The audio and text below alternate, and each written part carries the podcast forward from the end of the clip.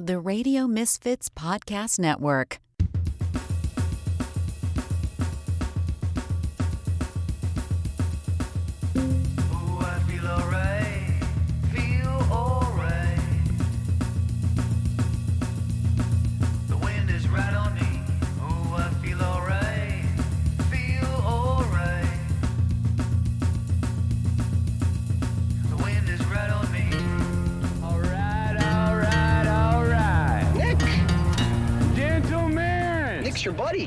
Can drink a beer with. start your engine!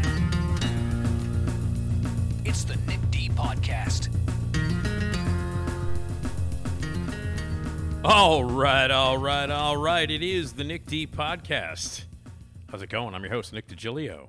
Welcome. It's episode 173. It's a Friday. Hope everybody's going to have a great weekend. I am Nick DiGilio, your host. It's the Nick D podcast on the Radio Misfits Podcast Network, the best podcast network in the world. We are loaded with great podcasts, incredible music, unheard bands, and you can hear it all live streaming 24 7. You got to check this out radiomisfits.live. It's a 24 hour streaming service. It's just like radio, only it's a lot cooler. Loaded with unheard signed bands, fantastic music, and some of the best episodes of the podcast available at Radio Misfits that you'll ever find. You can hear this podcast, the Nick D Podcast, every day at 3 p.m. Central. You can hear my Saturday Night Live podcast, the other one that I host. That show hasn't been funny in years, an SNL podcast, every day at 9 a.m. Central, and then tons of other great episodes. Live streaming 24 7. It's like radio, only cooler. RadioMisfits.live. Be a part of RadioMisfits.com. Hey, be a sponsor of this podcast. You can advertise right here on this podcast, the Nick D podcast. You'll reach a lot of people. Contact us. Say, I have something I would like to advertise. You're going to hear some advertisement coming up right here on this episode. And uh, and we're very happy to do it and very happy to have some sponsors now and some people advertising with us. We want you to do the same. It'll help you out. Sales at radiomisfits.com you want to be a part of the nick d podcast just in general? Leave a voicemail. We have a voicemail system that's open 24-7 we want to hear from you. We want to hear from your uh, your thoughts your uh, contributions your questions. Anything you want to leave on that voicemail system you got a megaphone request you want 773-417-6948 leave those messages now you can drop us an email anytime you want anything you want to talk about nickdpodcast at gmail.com and uh, yes, and yeah, please uh, rate and review all of our podcasts. Rate and review this one. Share it with your friends. Like, share, all that cool stuff. Let people know how great this podcast is, and uh, and uh, and share it and like it. Jason Skaggs does all the music and the sounds and the themes and the weirdness, and Ed does everything else. He's the main man. And you listen and you have fun and you participate. And coming up on this podcast, Erik Childress and Steve Prokopy join me for the every other week movie review segment. Uh, it's odd because there's a big, big Denzel Washington movie that opens this weekend, and they wouldn't screen it for us. That tells you something. It's the third of the Equalizer movies. So uh, we'll talk about it. We can't review it because we haven't seen it because, of course, they didn't review it. They didn't give it. They didn't screen it for the critics. That's not a good sign. Listen, when we get to see a movie about sloths killing sorority girls and they hide a Denzel Washington movie from us, that's not really fucking good. That's not a good sign. But we got other movies to talk about, some good ones and some weird ones, and a lot of movie stuff in general to talk about. So Erik Childress, Steve Prokopy are going to join me. We're going to talk movies. My great friend Esmeralda Leon, she's my partner on this podcast. We're going to get together and hang out and bat a bunch of stuff off of each other, including weird celebrity rumors. We got a magic megaphone request we're going to do, and much, much more. Always a great time to have Esmeralda, and we want to hear from you. Again, that phone number, if you want to leave a voicemail message, it's 773 417 6948. So uh, it is the weekend. Yeah. Yeah. And I'm actually, I'm going to, tonight, I'm going to see Duran Duran in Chic. I'm very excited about it. I'm old, man. I'm, I'm 58. So Duran Duran, you know, I'm right, I'm, I'm the right age. I'm very excited. I'm going to see Duran Duran tonight. So that's very exciting. So that's what I'm doing this weekend. What are you doing this weekend? Let us know.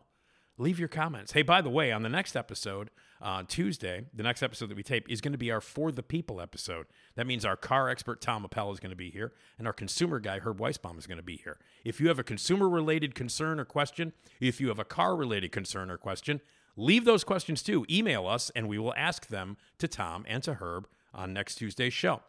NickDpodcast at gmail.com. Again, use that phone number 773 417 6948 for uh, any other comments that you want or questions for Tom and Herb for the people. That's our next episode, and that'll be on uh, Tuesday. Hi, So- I'm oh, Carrie Russell, and I love Nick's show. I know you do, baby. Carrie Russell's here. She's Hi, great. I'm Carrie Russell, and I love Nick's show. So lots of great stuff coming up here on the podcast. Erik and Steve with the movie reviews are coming up next. But hey there, are you tired of that same old, the same old stories? Well, buckle up because Brian Alaspa's Devoured. Yeah, that's right. Brian Alaspa's Devoured is about to take you on a wild ride. St. Louis is teetering on the edge with riots, unrest, and the mayor's downright stubborn insistence that the 4th of July must go on. But don't tell that to public safety manager Logan Field. He's got problems bigger than the most overcooked barbecue. With a deadly attack, a missing boy, and mysterious events that make your Aunt Sally's ghost stories look like a fairy tale, something sinister is brewing in the city. Logan's at his wits' end. The only help he can find is a struggling hunter and a professor who's a whiz with ancient evils. It sounds like the start of a bad joke, right? But there's nothing funny about what's awakening in St. Louis. So join the race against time as this unlikely trio faces down an evil as old as time itself. Think your commute's tough? Try saving a city from being, you guessed it, devoured. Brian Alaspa's Devoured will have you laughing and gasping and frantically flipping pages. So grab some popcorn, turn down those lights, and dive into a world where saving the city just might be the craziest 4th of July ever. And trust us, it's more exciting than a sparkler, and the only thing that might get burned is the midnight oil as you read till dawn. Brian Alaspa's Devoured. Thrilling, chilling, and the perfect way to spice up your summer. It's available now in paperback for Kindle exclusively through Amazon.com. Brian Alaspa's Devoured. Congratulations. You're about to listen to the Nick D podcast. It's by far the best decision you've made today. It makes the other podcasts seem like crap. Oh, yeah, don't be a jagoff.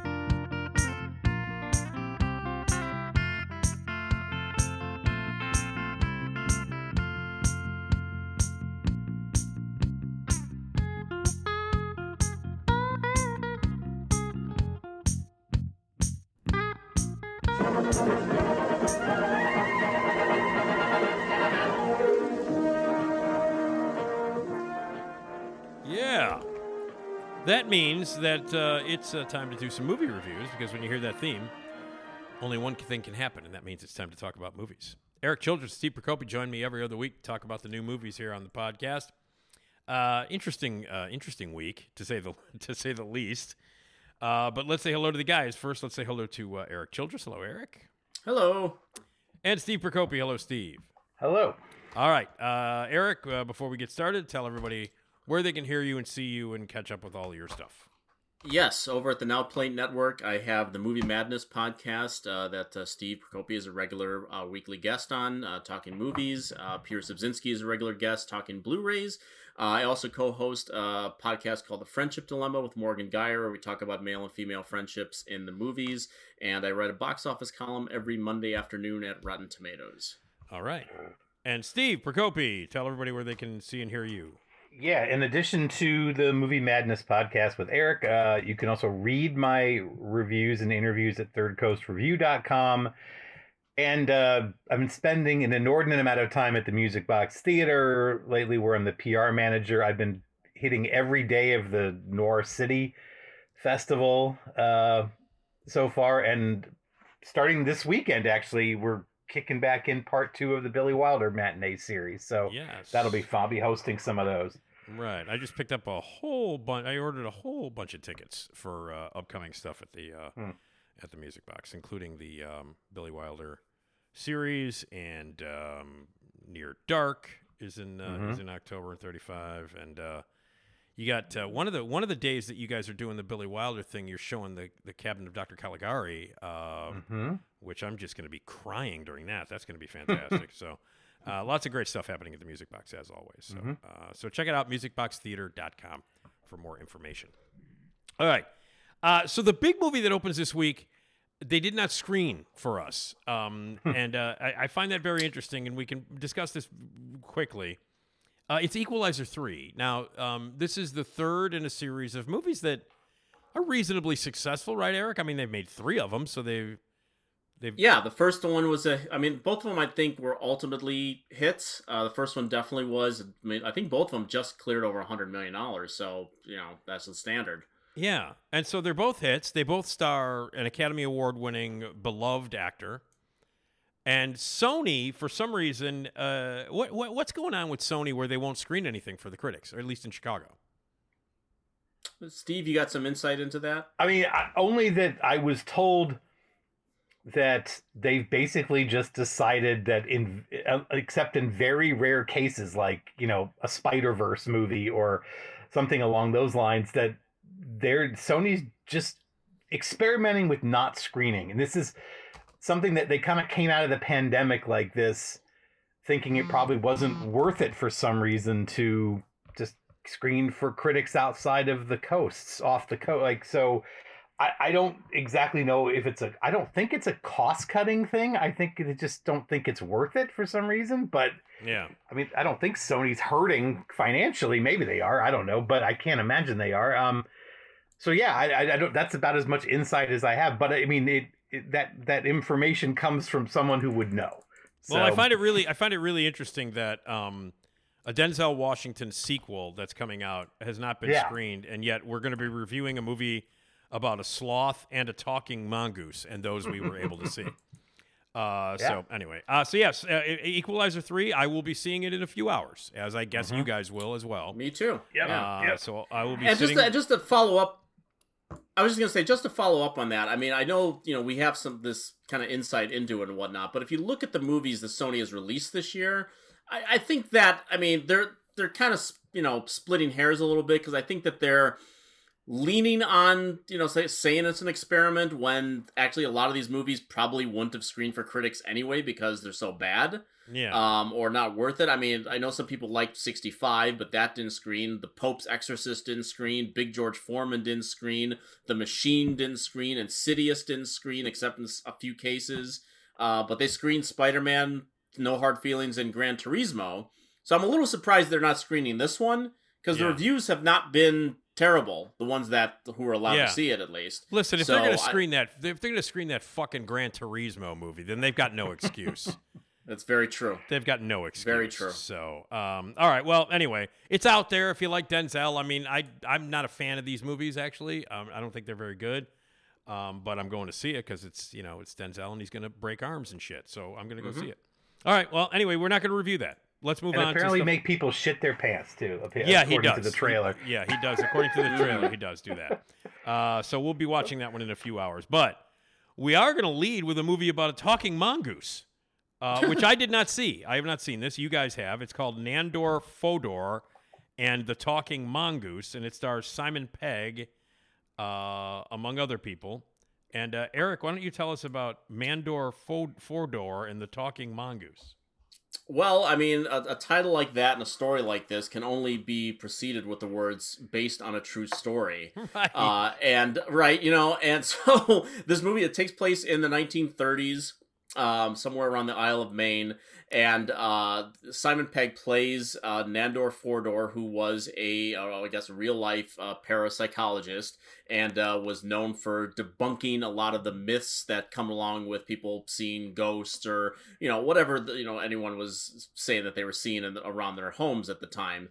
Um, and he was a well-known skeptic. Well he gets uh, a letter from a colleague of his, played by Christopher Lloyd, about this case of this pre- pre- presumed, excuse me, uh, talking mongoose that uh, is just kind of like is around this farmhouse and is rarely seen. But sometimes it takes the form of a mongoose, and its name is Gef, and that's G E F, uh, and for and it's voiced by Neil Gaiman of all people. Yeah. Uh, and uh, this this uh, the, No, this known, for known, known for his fantastic voice work. Uh, Neil Gaiman. yeah, absolutely right. Um, and this intrigues not so much Nandor, but his assistant, uh, played by Minnie Driver. Uh, and they end up going uh, to this farmhouse to see, you know, what how full of shit these people are. Uh, and it seemed, you know, the, the entire family seems to be uh, the big believers in this. Uh, their daughter, their 17 year old daughter, just happens to be an expert in ventriloquism, uh, which is very uh, prominently uh, displayed. for them. So obviously, it seems like there is uh, a solution to this mystery. Uh, but the more Nandor hears from Gef, sometimes over a phone call, sometimes just beneath floorboards in a barn, uh, Gef seems to know things about his past, his relationship with his father, and the, the kind of things that you know any sort of psychic, you know, in, in you know in the movies at least, would know a little bit more than your average psychic. Uh, so he begins to sort of thaw a little bit and believe there might be something to this. Uh, I wish the movie had expressed uh, a greater interest in solving this entire thing instead of kind of just reducing everything to becoming a well let people believe what they want to believe it's all kind of a fashions itself into a very basic religious metaphor without at really exploring why this family might be doing this if you know the, the, what the solution to any of this might truly be uh, why any of the the farmhands or whatnot are complicit in this thing uh, and it just kind of ends on a on a on a big whimper with these resolutions. Uh, and, and it's not to say that the performances aren't pretty good. I think Simon Pegg is is pretty solid in this. I think Minnie Driver is good. I like Christopher Lloyd has a couple of really nice scenes, uh, and, uh, the voice work by Gaiman is is pretty interesting. Uh, but ultimately, it just comes down to a whimper that just is very unsatisfying. However, if you stay through the end credits of this movie. Uh, as it gets through, uh, you get a couple photos, I think, of the real life Nandor, Fodor, uh, and you get to the point where they start revealing all of the people who, I guess, who crowdfunded this movie, and they got all the, the names, you know, displayed across the screen. A, a, a new video shows up at the end, not to show bloopers, not to say thank you to the fundraisers, but basically for the cast to completely say fuck you to the director of this movie. What? They they all come on and say how horrible the director Adam Sigal was making this movie. Christopher Lloyd can barely contain himself, almost just walks off the interview You talking about him. seriously, were you, Erik? I I am absolutely taking it seriously. Oh, I am God, absolutely no. taking. He did not get a director's credit at the end of this movie. I am absolutely taking this seriously. Hmm. I didn't. I didn't, honestly. I, I don't. Why would you do that? To Why would you otherwise during- do that? To kill time during those those crowdfunding credits that take No, several minutes. We wouldn't have even gone through the end of the credits for that. I don't. I don't believe. I, I don't. I don't understand. He does not get a director's credit at the end of the movie. It goes straight to a producer's credit. So something Hmm. happened in this movie that makes me believe because Simon Pegg comes out and calls him a fuck you and a cunt at the end. Yeah. Wow. Yeah, I, I, I don't know what the joke is. I mean, I, They I said don't- that- they said the not a direct- great joke. And one of the point they said the director is such an asshole that he made his dog direct on set. Wow. There's All some. right. There's got to be something to this. I'm Well, sorry. that sound- I, that- I, if I, that- maybe that- I'm not. Maybe I'm being duped. Maybe I'm being duped now. Maybe okay. that's the point. So so but do they okay okay so do they do they beep out the f bomb because it's PG thirteen? Oh yeah. at the end, Okay. at the end when he Okay. says it, yes. Okay. All right. So so all right. Well now see uh, now I want to see it. I didn't care about this goddamn movie at all. I had no interest in it at all. Well, Steve, what did you what did you think of the movie? I mean, Besi- uh, besides the fact end that you don't think end you don't think aside that I did not buy for a second because we haven't seen a single news story or anything talking about this. I think it's just meant. I mean, look, if you've seen like a sort of jokey DVD extra or some like interviews where people kind of rib each other about how horrible they were to work with each other, this didn't really shock me nearly as much as it did some people. But I also don't think it's serious. Uh, some people as much as like Christopher Lloyd maybe can barely contain himself, some other people can barely contain laughing when they're saying these things. So I, I mean, I, I don't know. Um, I, I, I mean, I. But aside from that, the the as Erik mentioned, the religion metaphor is is laid on pretty thick, and you don't have to tilt your head too far in any direction to see the messages here about faith versus science. Um, all Fodor wants to do is find out why so many people would buy into what he believes is an obvious bit of trickery. But there's a very early scene. I think it's the scene where he and Lloyd are talking to each other, where we find out that the reason that he is so intent on getting the truth about these unusual encounters, and he is like a basically a professional debunker on top of being a paranormal psychologist. Is that he wants it to be true? You know, for just for once, he wants it to be true. He has a story. I think it's about his father dying, and that he kind of wants to know, like he wants to talk to his father again, basically. So, uh, yeah, and Erik's right. Like, Simon Pegg's performance is actually really engaging, although he seems to be doing a little bit of a, uh, I don't know if it's a Christoph Waltz impersonation or something. There's an accent Hmm. there that he that he keeps throughout the whole movie. Like he's very good at holding on to it, but I wasn't quite sure what it was supposed to be. But it, it ends up being pretty engaging, a little bit sad. Um, yeah, especially in the moments where he realizes that he's something of a a pariah in the scientific community, and um, so this like paper that he might write about this supposed mass hysteria in this farming community might just be the thing to bring him back into the like sort of the celebrated mainstream. Um, yeah, I I mean it's it, it I don't need every movie that I see to have like a definitive point. Um, and as engaged as I was with this material some of the time, it it does enter that realm of pointless uh, most of the time. So um, it has a few moments of like light humor, even a possible romance between the doctor and his assistant, but none of it, none of it really amounts to very much. Um, and the, I think the film's greatest bit of trickery, though, is there's a flashback near the beginning where they we, they're talking about Harry Houdini, who was also a debunker in his time, and we see this flashback. And I thought the actor playing Houdini was a de-aged Ben Kingsley, and it turned out it was actually his son Edmund, who I, who looks exactly like him at the end of this thing, just like young. It's a hell of a trick, I, I you know, and makes the other sort of mystifying parts of this movie maybe pale in comparison. But anyway, it's uh, yeah, that's it, it's it's probably not a recommendation for me, so either. So, but it's right. close. It's close. There's stuff in here to like. All right, so it's not terrible, but uh, the most intriguing thing might be the post-credit sequence. We'll see. Yeah. So, Nandor Fodor and the talking mongoose. All right, cool.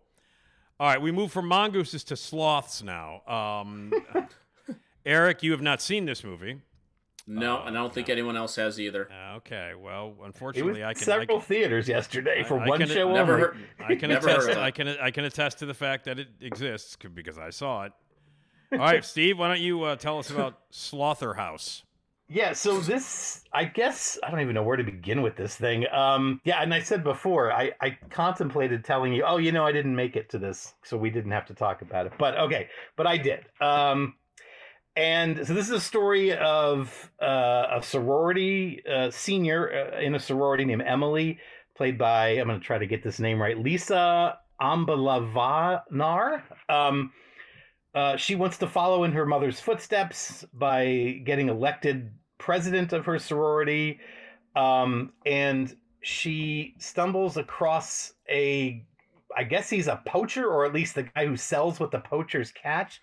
And these poachers have caught like a sloth and they've drugged it up. So he's a little out of it. Um, but he's cute and they or he or she i don't know if we ever established that but anyway um so she, the guy tries to convince her like hey this might actually you know this is a great pet uh and she thinks well maybe this will actually see she and her friends think this will actually get her elected uh, above this other girl um whose name is brianna who is the current president uh, played by sydney craven she wants to be the first girl ever to be elected president twice in their home. So uh, it becomes sort of a competition between the two of them. And she's definitely borrowing attitudes and, and tactics out of Mean Girls uh, and the like. But she, so she adopts this sloth and actually gets it to become the new mascot of the sorority. And, it, and she thinks it'll help her win. Now, one of her friends is like, You need to, this is not, this is a wild animal. You should not have this as a pet. You need to take it back. But uh, but Emily is so like intent on, on winning this election, she holds on to it. And then what ends up happening is that during the course of the next, and I think it's a couple weeks, some of the girls, like the sloth, actually turns out to be like a murderous creature, and um, and it it actually can move fast when it wants to, and Um, and it just ends up knocking off the sorority sisters one by one even though no one really seems to notice that they're gone or at least not not for a while. And they just kind of accept it and no one really talks about it. And apparently there's no smell with these dead bodies hidden all over the house either. Because let's just say let's just say there's a lot in this movie that goes unexplained. Um i'm trying to understand even we don't even understand really why the sloth who they end up naming alpha um why the sloth is murdering people in the first place other than maybe it's mad it got kidnapped. Um again like how how does no one find out like i said i think this film takes place over several weeks how does no one find out about these murders um why why would someone change the behavior of a sloth uh to make it fit this movie when you there are other animals maybe or I don't know. I, I maybe it's just because I mean it's a classic example of having a, a funny title and then trying to write a movie around it. Basically, um, every every I did there were a couple little things that I thought were kind of amusing here. Every time we meet a new person, we get like a little look at their social media stats. Just it's like a nice shorthand to know who the popular people are in the pecking order of the house. But I mean that just happens like once per person, and I, don't know. It's I was desperate to cling on to things here that I thought were interesting. So, um, there are certain nods to movies like Black Christmas and Halloween and The Shining. Um, the puppeteering, and I, I applaud the use of puppeteering and animatronics over CG to make the sloth come to life, but it still looked like garbage. Um, another strike against the film is that it's PG 13, which means that the kills are basically toothless. Um, they the camera kind of cuts away when there should be like you know gore aplenty. I mean, we get some blood spurts, but that's about it. Um, there's even like a killing montage toward the end, like in the middle of the movie, and we just kind of race through these different scenarios, but we don't really get any actual gore of any of any to, to speak of. It's it's it's weak as hell. Um, so yeah, I I was just left a little. And why why does the sloth kill some people and not other people? Some other people it's perfectly willing to cuddle with, but the other people it just wants to kill right away. So I don't get that. There's also, I think, a candidate. I don't think we do a worse. Per, do, Erik, we don't do a worse performance in our year-end review, do we? I can't remember. We haven't. We we have in the past. Yes, we have. Okay, because they're, they're one of the sorority sisters who I think is supposed to be a lesbian. Um, My God. maybe I don't Oh know if she's God. Is she is, is she doing like Rodney Dangerfield? Yeah, what is I she? I don't know what like. the she's fuck she's doing. terrible. She is terrible in this, and I mean, but not. I mean, not that any of the other actors in this film are are breaking new ground in any way or in any way good, but she is.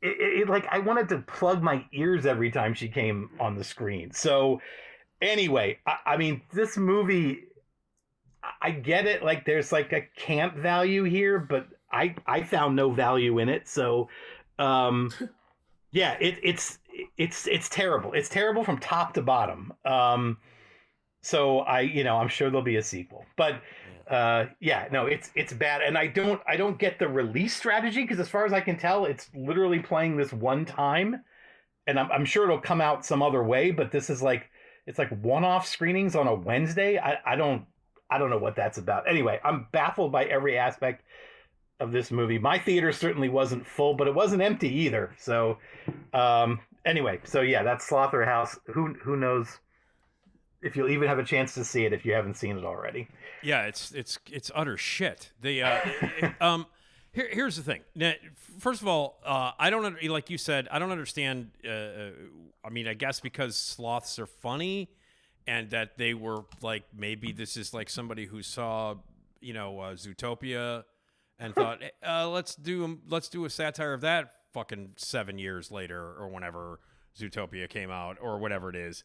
Um, here's here's the thing. There's there's as you said, it's PG thirteen. That's the first problem. I mean, if you're gonna make a stupid ass movie about a sloth killing sorority girls, you need blood and you need tits. That's it. And you have neither in this movie. So what the fuck's the point?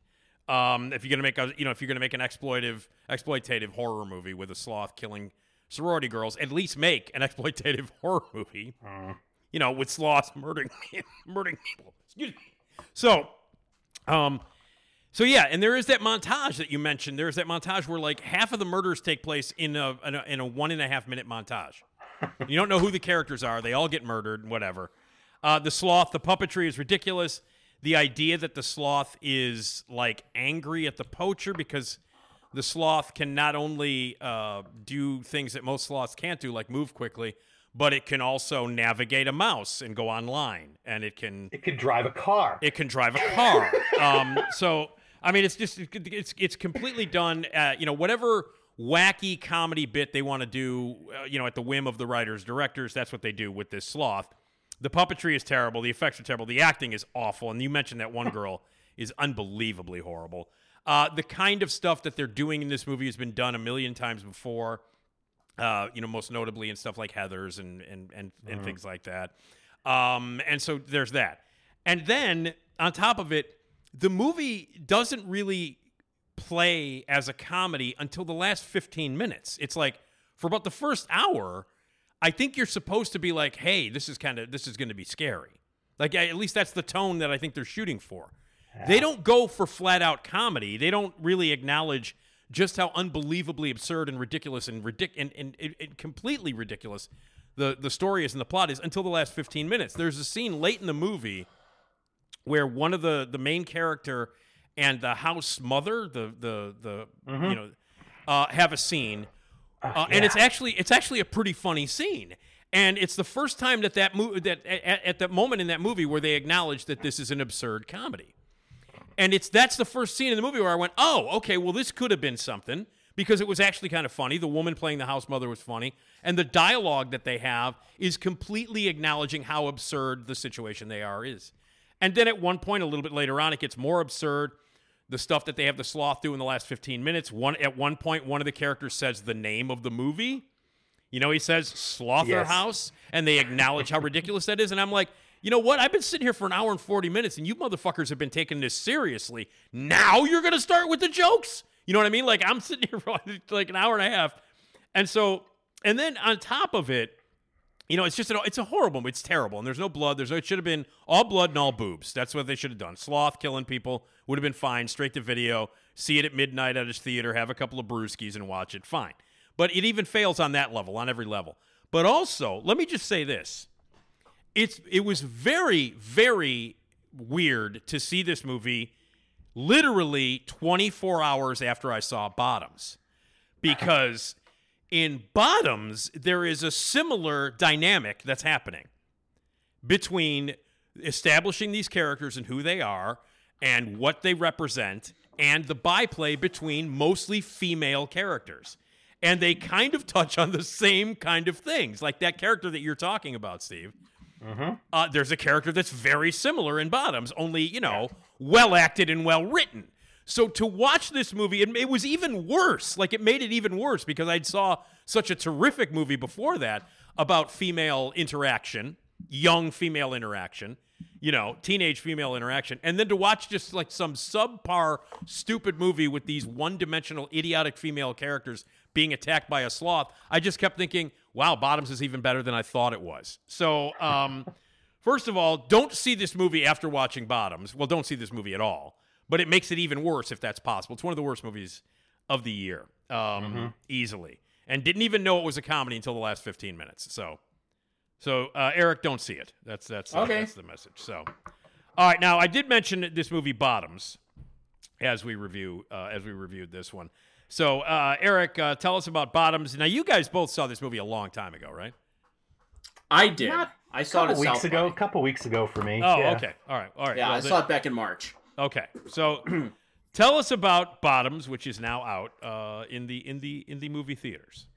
Okay, uh, well, this is the new film from director Emma Seligman, uh, who made a little indie uh, splash a couple years ago with a movie called Shiva Baby. Uh, her star of that movie, Rachel Sennett, uh, who also uh, co-wrote uh, the film, uh, is uh, one of the stars of the film, uh, along with uh, Ayo Edebiri. Uh, people may know from The Bear, the television show. The two of them are best friends, very unpopular in their high school, a high school that, like most high schools, kind of worships football and, you know, popularizes all of the athletes to ridiculous levels. But the two of them, the only thing that interests them uh, is basically getting the attention of their crushes. Uh, both of them are gay, uh, and the two girls they are interested in are two of the most popular, beautiful girls in school, played by Havana Rose Liu and Kaya Gerber. Um, there's a, another unpopular girl named Hazel, played by Ruby Cruz, who uh, puts out a rumor that uh, both uh, PJ and Josie, the two the two leads, were in uh, juvenile detention uh, before. Um, that gives them sort of a, uh, a, a interesting rep. Uh, and when they uh, lightly ding up the the star quarterback uh, on the football team, uh, they you know, basically you know called to called to the carpet for it.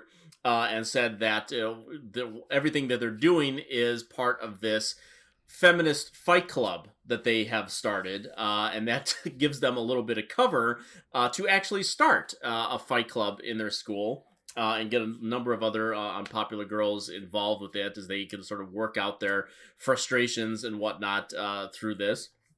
Uh, they are assisted uh, by a teacher uh, played by uh, Best Supporting Actor nominee Marshawn Lynch, uh, future Best Supporting Actor nominee, uh, the former Seattle Seahawks football player, uh, who uh, just goes through an entire transition uh, throughout this movie on his own. Um, you know, basically, I mean that, that I mean as plots go, the the film follows uh the, the kind of the, the thing that we've always sort of seen through male dominated films about high school the sort of the, the pursuit of sex pursuing your crushes pursuing the opportunity to get laid before graduation all that kind of stuff. But everything in bottoms is done to a heightened exaggerated level. Uh some you know might call it satire but it just it's almost there's almost like a wonderfully cartoonish kind of uh, mentality running through this movie that just elevates every single joke that is on display. I mean, this movie is funny with a capital F. Uh, might be the funniest movie I think uh, I've, I've seen all year. Uh, in, in a year where we've had some really great R-rated comedies, this one made me laugh consistently throughout uh, the you know the leads the Sennett, uh, who's really been uh, be, you know becoming something over the last few years uh, in, in you know the small films that she's been doing, but has really stood out. Uh, Edebiri, uh, who I think is fantastic on The Bear, and I loved her very briefly in Theater Camp this year. She's great in this. All the women in this movie are great, and, and the guys are ridiculous too. I mean, they're they're playing heightened, elevated versions of chauvinist jagoffs themselves, uh, and just everything, everything that this movie leads to, it gives you exactly the kind of climactic confrontation that only a movie like Bottoms could deliver, and deliver with the kind of confidence uh, and style uh, that you know is, is what we want when we go see a, a completely ridiculous exaggerated comedy like this that also has something uh, really interesting to say about uh, fe- uh, feminine dynamics in, in all levels fr- frankly uh, no this this is one of the funniest comedies uh, might be the funniest comedy of the year uh, and uh, I, I have I haven't seen it since March but I can't wait to see it again Okay.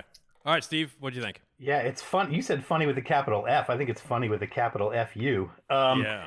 There it's, it is It's uh yeah. So there. Uh, Oh wait, hold on. Look what I have loaded up. All right, go ahead. Yeah. thank you Uh, you um, anyway, so the uh, the one thing that cracked me up uh, when the movie was over, I was I was like, I forget who I was talking to afterwards, but I'm like, I kept getting distracted by the fact that Kaya Gerber looks exactly like her mother, Cindy Crawford, Yeah. in this movie. It was she's kind of the sidekick to the main cheerleader. She- I think she even has a line somewhere in here that's really funny about not having an identity outside of being this main cheerleader sidekick. Um, And it's also, by the way, by the way, Ruby Cruz, who plays Hazel, is Mhm. uh, is the son, uh, is the daughter of uh, uh, courtship of Eddie fa- uh, Eddie's father, the kid on courtship of Eddie's father. No kidding Yeah, I did uh, not know that Uh, what the fuck is his name? Uh, something Cruz, uh, obviously. But the kid, the kid who played Eddie on courtship of Eddie's father, that's his Oh, daughter. man. That's his daughter. Wow. yeah. Well, the and, and her that character Hazel. I mean, she. I think she's my favorite character, and she. and by the reminds way, me of and like, Steve, and by the way, that's Yeah. the character. That's the character that I that they Yeah, that yeah. they were trying to do in Slotherhouse. That that, Right, that you right, hated right. so much. That's yeah. Oh yeah, no, I, I yeah. So, but I love. I mean, they take her. She's hilarious. She's Oh. kind of offbeat, but like the whole thing that happens when they they kind of activate the Fight Club to get revenge on on Jeff, the the football player, and she volunteers to do something that I won't ruin, but Yeah, like, yeah, yeah, yeah. but she ends up actually doing it, and it freaks everybody out. So, Yeah, but yeah. anyway, I mean, like this this is like this is a film that is not afraid to get wild and vulgar and even unrealistic to a certain point.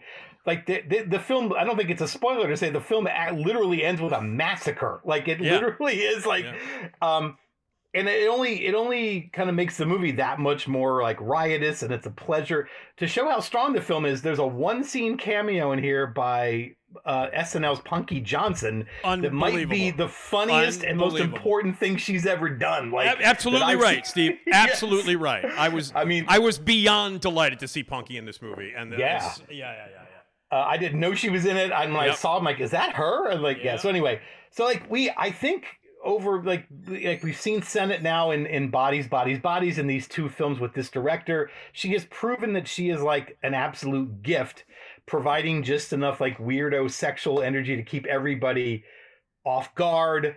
Um, I you know, and then then watching um, Edebiri, her her kind of weird. It's a combination of like weird nervous energy with like a supreme self confidence that like she creates this character who's like a genuine treat here. I don't think I've ever seen a, a performance quite like it.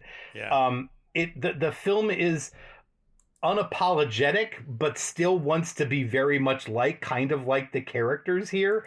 Um, and it surprised me repeatedly with it with its direction and tone and and the sharp writing um, to the point where it seems like crucial to me that that Seligman and Sennett just never stop working together because they're clearly going to create Yeah. great work uh, you know forever and and yes I, I i don't have much more to add to what eric said but uh, yeah yeah i i love this movie Me too, and and it and it does go off. I mean, you mentioned it kind of kind of goes off into cart. This is surreal.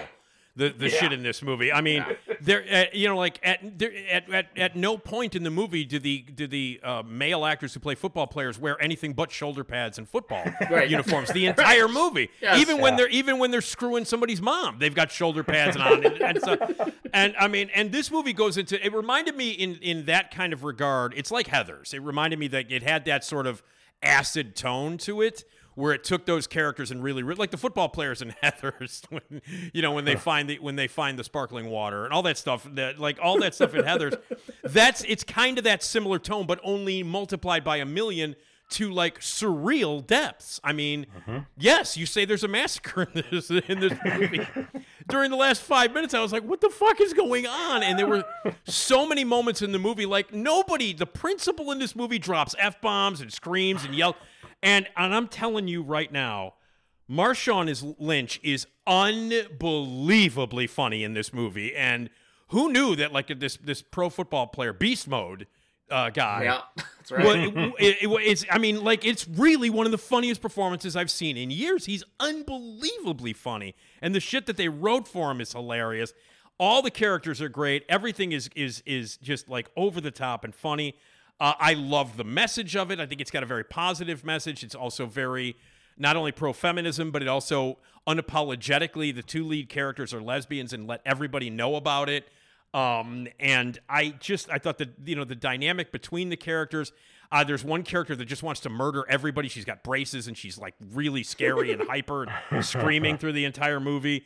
Um, and you mentioned some of the other people that are in it, and the, and that cameo by Punky Johnson is so fantastic. And um, yeah, and and uh, it's vulgar and crazy. And I I think the I saw it with a packed house. Okay.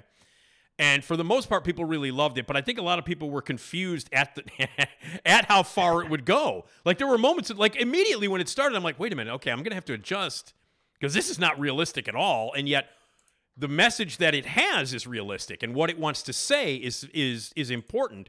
But it says it in a way that's so unbelievably fucking R-rated, outrageous, and vulgar and crazy and cartoonish and surreal that you're like, okay, well, this, I'm just on a ride here, man. This movie has no rules. Like, there are no rules in this movie, in this world, and I was down with it.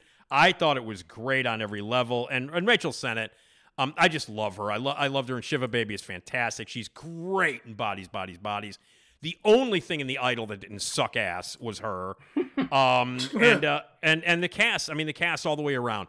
Great young women, great young men, uh, a strong female voice. Again, women, by the way, are kicking ass this year making movies. Uh, and you can add this one to the list. I just think it's vulgar and and brave and funny as fuck and uh, and outrageous on every level. And I laughed my ass off and had a great time. I think it's one of the best movies of the year. I loved it. So mm-hmm. basically, go see Bottoms because it's great. All right, now let's move on to. Uh, uh, I guess this is the serious movie of the of the week. Let's throw cold water on this party. Yeah, Is it? yeah, I guess. Is it serious? Uh, I guess. Um, Steve, tell us uh, if we can kind of.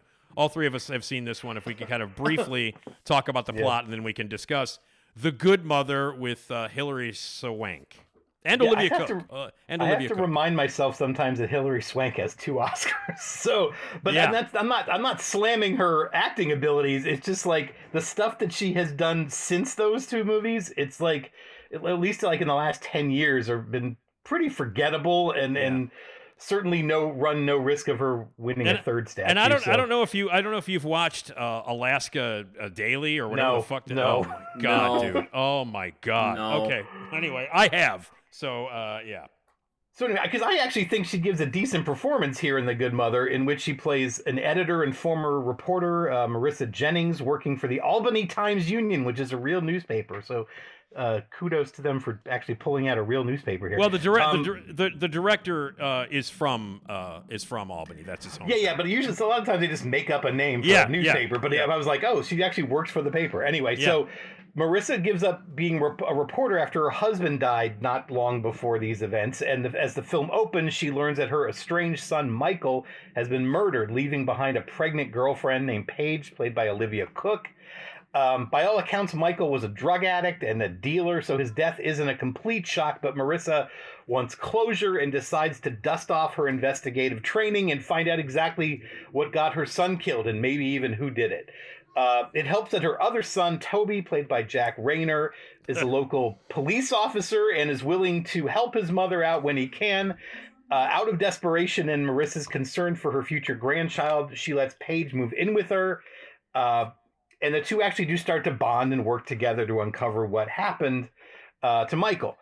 When Marissa discovered what Marissa discovers is like a twisted world of corruption and crime and that permeates Albany's underbelly, and in many ways, the Good Mother seems very much like the city uh, where it was shot. This is exactly how I always pictured Albany. I've never been there, and the and the and the, and the director uh, who did this movie called Dreamland with uh, Margot Robbie a few years ago. Oh Um, God. that this is his new movie. So anyway, Yeah. i- if not if nothing else, he gives us a real sense of place that I will of a place I will never visit in my life. So anyway, he also concocts a mystery that took me about 15 minutes to figure out. Uh, but what I couldn't quite predict was how Marissa was going to react when she found out the story, the real story of her son's murder. Uh, would she finally break out of her funk and write the account of the final days of his life, or would she sink deeper into sorrow at losing yet another loved one? There's some indication that her relationship with her late husband wasn't exactly what we're initially led to believe it was, but that's both a little confusing and frustratingly left unexplored.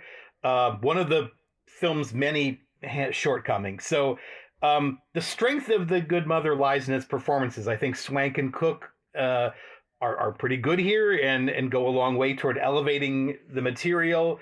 Uh, that it beyond its sort of run of the mill screenplay.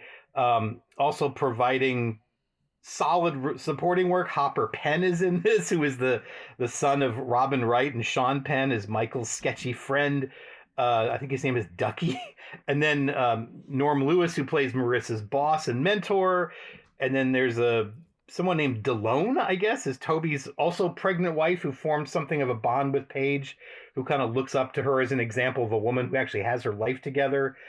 But it's sort of the world weary looks on both Swank and Cooke's faces that kind of tell the whole story about where these two women's lives are at this moment. Uh, the world and life has been against them for years, but they will keep going. Uh, but like the film itself, their lives are a combination of of admirable and draining. So uh, that's not a recommendation from me, unless you're just a Olivia Cooke completist. So Yeah, of which of of which I am. So Sure, uh, sure, sure. Um, all right, uh, Eric, what did you think of the Good Mother? I mean, this is just kind of a textbook way of how to squander talent. I mean, between Swank, Cooke, and Reynor, you have some really talented people here and people that I like to see on screen. But I mean, like 40 minutes into that, I mean, I wasn't really keeping track because I was bored by most of it. But like about 40 minutes in, I, I sat there. I'm like, wait a minute, this is going to be a mystery. Like I was set up for uh, thinking that this was going to be this story about grief and these two, uh, you know, this this Yeah. You know this kind of surrogate daughter now that she kind of has in her life and this grandchild that's going to be coming. I thought it was going to be a relationship about these two women, uh, but then it becomes like who killed the son and what what will happen, and you know, and there's only like three other characters in the movie. So I mean, it's the mystery from Throw Mama from the Train. It's the guy in the hat killed the other guy in the hat. Uh, I mean, you can you can solve this thing faster than Benoit Blanc solved Edward Norton's thing in uh, Glass Onion. Uh, and, and and by then, and then like as you watch that play out, and you watch the idiocy of the mystery play out, and the ultimate, not, I mean, not just the resolution of like who did it, but then how they treat the finality of that. Like you have to work a bit of overtime to sell that ending to you because you're basic. I, I don't want to give anything away, but you're Yeah, yeah. basically Yeah. you know, th- there's like two characters that know the truth, and they're just gonna be okay with it. Like that's the that's where we were left at the end of this Yeah. movie. Yeah. Uh, and I'm just like, you can't end it here. Um, I mean, I got more pleasure watching this, knowing how, how much Steve hates movies that handle journalism so badly. I mean, I, I mean, I like 20 minutes. in, I'm like, wait, she's a journalist, not a cop. I thought she was a detective. 15 minutes into this movie, when Jack Reynor goes to visit her, I'm like, oh, I thought she's on the force. Like, no, she's she's an you know, but she's a writer who doesn't write, and that's her whole character. Uh, yeah, I mean, this, I mean, I, I- this is dumb. And the director of the movie, Miles Joris uh, Peyrafitte, uh, I guess is how you pronounce his name. Uh, and he, I mean, he's doing camera moves in this thing like he's Hitchcock uh, or De Palma, and and some of that ends up being more satiric than anything else. It's like it's these really like stylistic camera movements. I'm like, this movie doesn't earn any any of this Yeah. stuff. Um, you know, it, it's a pretty dumb movie, and it's just I hate to see talent like this wasted on something so minuscule. Well, for those for those guys who have for those of you who have not seen Alaska Daily, her performance in this is very similar to what she's doing, and in fact, her job is the same. Uh, so it's I was like, well, I'm like, oh, is this like a, a one of the a, a very special episode of Alaska Daily? um, except it's Albany Daily at this point. So uh, and Hilary Swank is just like coasting. She can do this kind of performance in her sleep. Um, I think Olivia Cooke is great because I love her, and I think she's the best part of the movie. I think without question, she's the best part of the movie. Um, and like you said, this whole overly stylized use of camera and, and and everything. I will say, I think there's a very effective scene in this movie. I think there's a sequence in this movie that I think is very effective, and it it involves Olivia Cooke in uh, Jack Reynor's house, um, and she's making a phone call, and there's a buzzing phone, and there's a sequence where you have to where she's f- tracking down where that phone is, and something that leads up to it, and I thought that sequence was very well handled. I thought you know in that sort of like moving the camera around, I thought that was a pretty well done scene with the you know like whose phone is it, where is this phone, what's buzzing? Her going through it, the suspense that's built up in that. I actually thought that sequence was really well done, and it's the only sequence in the movie that is intriguing or even the you know remotely uh, uh, watchable in terms of like suspense. So I like that sequence. Um, and I got to tell you, uh, Eric, I really liked the ending. I really liked that they went there. I got to tell you, I did. and I and and uh, you know, I mean, I'm a little too much with the let's light the fucking cigarette at the end. I was like, okay, I get it. Thank you Uh-huh. very much. You know, like I'm not. And again, you know, like being being you know being um, um, a, a recovering alcoholic. Um, I was watching this movie going, no, you're not gonna. By the way, you're not gonna bring your laptop to a fucking bar to order a water when you're writing your story. That's not gonna happen. Um, but anyway, so stuff like that they got wrong. Um, and you know, the, like doing the alcoholic writer thing. Again, Hilary Swank can do that in her goddamn sleep. Um, Olivia Cooke had a nice little accent going. I thought she was the liveliest part of it. I have to say though, I can't. You know, I'm just gonna say this. Midsommar has ruined Jack Reynor for me. I, I, I honest to God. honest to God, I, I Uh-huh. like I look at him. I want him naked in a bear suit. You know what I mean? That's what I want. I every time I see him, I just keep thinking like that movie made such an impression on me, and his character, the way he was written, the way he was performed. That I, honest to God, the minute I saw him in the movie, I was like, I just started like every time I see the guy, I can't, and I know that's not his fault. You know what I mean?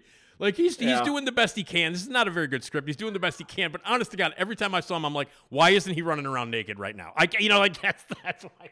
It's a little bit his fault. He- Yeah, he wore the is. hell out of that bear suit. He did. I know it is. It's true. Yeah. But like that, I mean, it, like that. Perf- to me, like that character in that performance, I can't think of him in anything else, especially when it's kind of subpar material like this. You know. Um. So, and, uh, but anyway, I thought the cast was, you know, they did I, I- whatever. It was, it was bad. But I didn't, I didn't hate. I thought the ending. I was like, okay, that's pretty kind of ballsy, and you know, like. Uh, I liked the fact that it was it had this sort of twisted little dark ending. I liked that. Uh, and I liked Olivia Cooke, and I liked the scene with the buzzing phone. But outside of that, that was this was really pretty Yeah, shitty. That buzzing phone scene is weird because it's supposed to be a big reveal that I think Yeah, everyone no. watching the movie is Yeah. going to have figured out way before. It's no, it's true. Yeah. No, you're right. You're absolutely right. It's. I mean, it was supposed to be this big reveal, and I knew it. But I thought it was well handled. I really did. I thought the, the editing was nice. I thought the use of sound and the and what happens, you know, on the stairs. I thought that was really well. I thought that was well handled. Um, you know, I mean, I wasn't surprised by a moment of this movie, but there were some technical things I liked. I liked Olivia Cooke, and I wanted Jack Reynor to be in a bear suit. That's all I can say about it. so, what do we got next time uh, when we we talk? Um, a haunting in Venice. Oh, is the boy. big one, all Oh, right. yeah. I can't wait Haunting to fall asleep. Can't wait to fall asleep during and that. nothing else. That really, yeah, that is. I'm looking at the list. That is. It's been slow. It's that it's week. it's slow, man. It's slow. And then uh, I was Yeah. looking forward to October, but they moved the one in October to March that I was looking forward to the most. Yeah. So uh, anyway, all right. Well, we'll uh, we've got uh, we've got uh, the Kenneth Branagh uh, thing coming up, and uh, we'll uh, we'll uh, definitely review it then. All right, uh, Steve, Eric, thank you guys so much, and we'll we'll talk to you next time. All right, Sure thanks. thing. All right, guys, take care. That's uh, Steve and Eric and the movie reviews, and we'll do it again in a couple of weeks. Right now, it's time for Esmeralda Leon. Esmeralda. Yeah. Esmeralda Leon. Yeah. Esma. I'm talking about that Esma. Esmeralda Leon.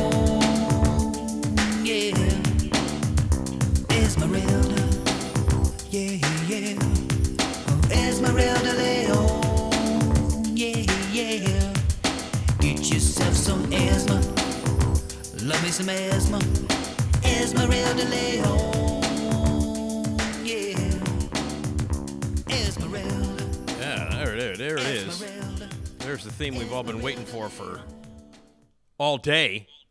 So it's uh, wow. Excuse me. Holy cow. Wow. Hi, Esmeralda. How are you? No, I've been. Ha- I've had this. I've had this like um little uh, cough thing, little uh hacky little cough thing for about a week. That's Um, not good. No, so I don't know. Uh, you know, we'll see. Anyway, hi. How are you? Hello. Hi. Uh, it's Esmeralda Leon, everybody. Uh, we talk to Esmeralda on every uh, every single episode. Uh, it is uh, Friday. It's a Friday morning. So, uh, any plans for the weekend? I know it's going to be another hot one. We got Labor Day weekend, so it's an extended weekend. You doing anything crazy for Labor Day? Like nuts? No, thank God. No, no craziness. No. no. Uh, it's going to be hot though again. I, I, you know, I don't, I don't need this. I don't need this in my life. No, thank you. No, I'm going to see tonight. I'm going to see Duran Duran. Oh, that's nice. Yeah, with uh, Chic opening up, which is going to be Oh. should be great. My dad's birthday today. Oh, well, happy birthday, Nick's dad. 82 years young today. Very nice. And you know what he's doing Shall for his you be going to the? Yeah. I- well, what are you I- doing? I will be seeing him in a matter of moments. Uh, I will be seeing him. I will be seeing him Friday morning. This morning, I will be seeing him, spending some time with him into the afternoon, and then you know what he's doing for his birthday? What's that? He's working six hours at Jewel. Oh, right. Right, because that's what he does. That's what he does. So he'll be telling uh, he'll be telling jokes at the Jewel, and uh, and that's how he's going to spend his birthday. So anyway, yeah. Although that yeah. sounds lovely. Yeah, he's he loves to. He loves it. And people like I said, like I've said before, if you ever want a joke, and you've been there, uh, Mhm, the, mhm. the Irving Park and uh, and Narragansett Jewel at Dunning Square. Uh, that's where my dad works, and if you want a joke, get in his line, where for where he's bagging groceries, and he'll be happy to tell you Yeah.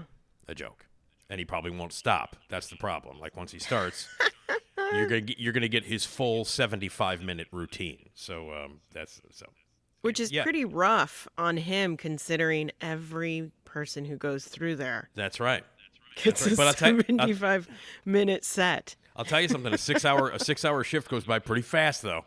Mm-hmm. You know, he's only got he's only got to do that about five times, and uh, and, and and he's set. The whole the whole thing is set. So anyway, uh, so yeah, my dad's birthday. Happy birthday to my dad. My dad Nick, 82 years uh, years young, and he will be uh, back on Tuesday's show to uh, stop by and tell a joke. Speaking of stopping by, oh oh oh. oh. Hi, I'm Carrie Russell, and I love Nick's show. Hi, Carrie. How are you, Hi, Carrie? I'm Carrie Russell, and I love Nick's show. Oh wow, she's got a T-shirt uh, that says uh, "Slotherhouse sucks." Oh wow, jeez, she's Yeah. very uh real quick She's real quick and timely she's with these very- t-shirts. Very timely with them with the t-shirts, and I, I I think she thinks it might be considered competition to Cocaine Bear. You know what I mean? Like, uh, oh. you know. Hi, say, I'm oh, Carrie Russell, yeah, I and know, I, Carrie. I know. love Nick's show. Okay, you can step outside.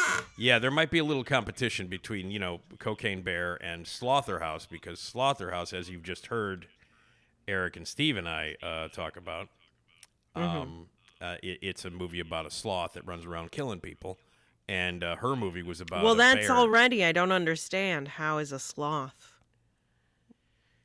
running Yeah. around? There are. Let me tell you something, Esmeralda. There are a lot of fucking questions about that movie.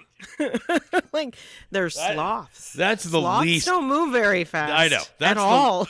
that's that's the least of the logical problems with that movie, Esmeralda. I don't even know where to begin, but uh, All right. Well, I'm watching. Um, I guess what is the trailer, and that sloth is moving yeah, too fast. it moves way much too fast. It may, it moves much too fast for a for a sloth. for but a again, sloth- yeah. again, there are so many other terrible things about that movie that we could go through before we even get to the point where Right, it is right, where it is right. a where where it is a misrepresentation of the behavior of sloths. I think that is Yeah. l- low on the list of what makes the movie shit. There's uh there's, Oh, okay. Okay. yeah. So, um, yeah. Anyway, uh, so anyway, that's the T-shirt she's wearing. So, uh, yeah. Yeah. Yeah. Yeah. Hey, have we checked on? Michael Bolton. Have we checked on uh, on what, what's going on with him uh, lately? I mean, Uh, it's been a whirlwind tour that we've yeah, been on with him. Yeah, we've been on you him. know. I, you know, we haven't really been reporting as we should have on our you know, nonstop. Uh, we're, we're just being with yeah, Michael we're- Bolton. That's right. We do have we have we do have this. To oldest law firm. we forgot we still run that. Um, Right. We're very busy. Exactly. You know, it all becomes a blur. exactly. Uh, but yeah, so Michael Bolton. I just remember that. Gentlemen, Michael Bolton. Yeah, I just remember that it uh, that he had some very unorthodox ways of scheduling his tour. Like, like I think right. Well, you know, we had we had a little bit of a break. We're in a break right now. I see, The last time we saw him, we were in San Diego. that's right. It was uh, yeah, we, it, w on the 27th we were there. That's that's right. We were. I, I forgot about that just a few days ago. I know. Just yeah, and ago. then You we'll be we'll we have to go back to L.A. to Mm. the Hollywood Bowl. He'll be there on the third.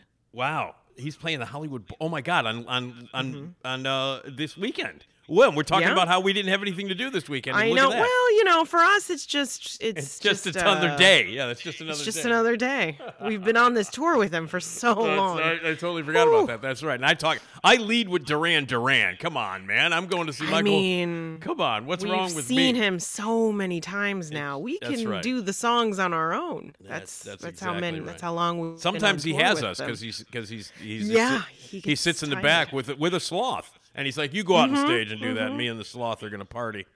Yeah, yeah. And then I- just remember, hope your uh, your passport's updated. Yeah. Uh, because on the 10th we're going to be in Bulgaria. Just oh, remember that. great, great. Let Yeah, me write that. yeah. Hold on a second. Let me hold on. Let me write that down. I uh, jot that- Bulgaria, Greece, and then Portugal. Bul- so you know. Bulgaria, Greece, Portugal. That's right. Uh, that's, Right. That's, that's great. Okay. and then cool. in October we'll be in. Michael Bolton. Yes.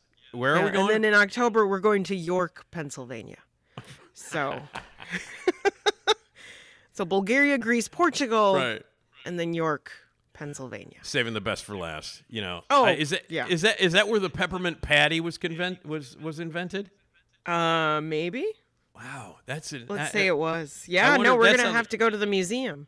We'll have to go to the York Peppermint Patty Museum. Um, do you like the York Peppermint Patty, Esmeralda? Are you a fan? Uh, funny enough, I had one recently. Did you? And I while you did- while you were at the Michael Bolton concert? Yeah. it wow. Was, it was interesting. He just has a whole bucket of them, and I ate one. I didn't know they were his. He got a little mad. He got a little but, you mad. know. It's like, hey, what are you doing Yeah. with my? What are you doing with my Yeah. York Peppermint Patty? And I'm my- like, calm my- down, Bolton. That's my Michael Bolton. That was my. That's my Michael Bolton, by the way. I don't know if you knew I could do Michael Bolton. Uh, I don't know. Hey, by the way, Hmm. Have uh, you told him? Have you have you shown? No, I'm not going to tell him that. He's too busy. He's, he, Oh, he's, okay. the last time I, I went backstage and said hello to him, he punched me in the face for some reason. I don't know. He was just in a bad mood. You know, he gets into these things, He- and you know, he sees us every time. Right. It's you know, maybe next time we won't uh, immediately speak to him. Right. Give You have to go through his people. space. You have to go through. You have to go through his sloths. He has sloths that you have to talk to. It's a sloth Before he- that's what he has. He's backstage with a bunch of sloths and a bunch of York peppermint patties. By the way, it's uh, it, it does come. York peppermint patties do come from York, Pennsylvania. Do Mm-hmm. Wow, It's okay. from a company called the York Cone Company that merged with Hershey in '88. oh, wait, the York Cone Company. Mm-hmm. C And then you know they, yes, and then Hershey took them over in '88. So then you know, Wow, so York peppermint patty. thing. Wow, that's a, that's kind of late for Hershey to take over because the York peppermint patty's been around long since long since the long before 1988. So Hershey right? didn't come in and buy it. yeah, them. it goes back all the way to 1920. 1920, the York peppermint patty. You know, and to think, people say, you know, the Nick D podcast, you don't learn shit when you listen to that goddamn thing. Well, yes, Right? you do. You're learning all And about. we're very uh, we're very behind or early. Yeah. But National Peppermint Patty Day is February 11th. now, peppermint patty. Now, does that mean that we have to honor the character from Peanuts, or just peppermint patties in general? I mean, is Peppermint Patty like is it because she's cool and refreshing? Oh, I think she is. I think that's what it is. Yeah. I find peppermint why- patty. I think peppermint patty is cool and refreshing. I think she is. Right. Is that why she's named Peppermint Patty? I would imagine so. We could ask. We could ask Michael Bolton, but we can't get past his fucking sloths. He's got a sloth army. Michael Bolton has an entire sloth army. You know, Did he's you know got. she has a whole name? uh, you know, like a last name, Peppermint Patty something. Yeah. No, What's it's her- Patricia. Patri- yeah, Pa- Patricia. okay, P- Patricia. yeah, but she's sense. got like a name. what's her, what's her full name? Cause she, is she related to anybody else on the in, in Reich? Reich, Reichardt. Patricia I don't know Reichardt. where this. Yeah, I don't know where this name came from. So it's Peppermint Patty is her, is her nickname, but her full name is Patricia Reichardt. But they all have na- they all have full names. They are all and you know like uh, isn't Lucy relate? She's Lucy's is Lucy's uh, Charlie's sister, right? Or right? Uh, no, No. it's What's her name is? There's uh, another one, isn't yeah, there? the the other girl is her. The younger girl is is is Charlie's sister. um. Um, and I can't remember her name. Uh, Charlie. Well, Brown's I mean, If Charlie Google- Brown. Google Charlie Brown's Charlie sister. Brown. He's Yeah. Charlie Brown. But his sister, he's got a sister, I think. Jesus, right. I used to know this. I used to, I used to love the, I love. pe- I've forgotten everything. You know, I, sw- I swear to God, Sally Brown. Sally. Okay, so Sally is his sister. That's right. I think So- it's funny that I didn't at all make the connection that his name is Charlie Brown. Like Brown is his last name. But what did you? What? Wait a minute. What did it you It just feels Brown- like it's just one name. You know what I mean? Like Oh, whatever. Like you don't. I don't think that this cartoon has a last name. You know what I mean? yeah, no, but there's a whole family. They, they all have. I know, uh, but I just I never think about it because you just like Peppermint Patty, Schroeder. Like Uh, oh. I don't think about them having government names. Oh, is all. That's Like- essentially what it is. Like they all have social security numbers. Right. And, You don't think about you don't think of Char- you don't think about Charlie Brown going to jury duty. That doesn't come into your. Mhm, Yeah. mhm. Okay, I got you. Like, he's not a person like that. Like Right, I just right, like right. Charlie Brown. It's like uh huh. Yeah.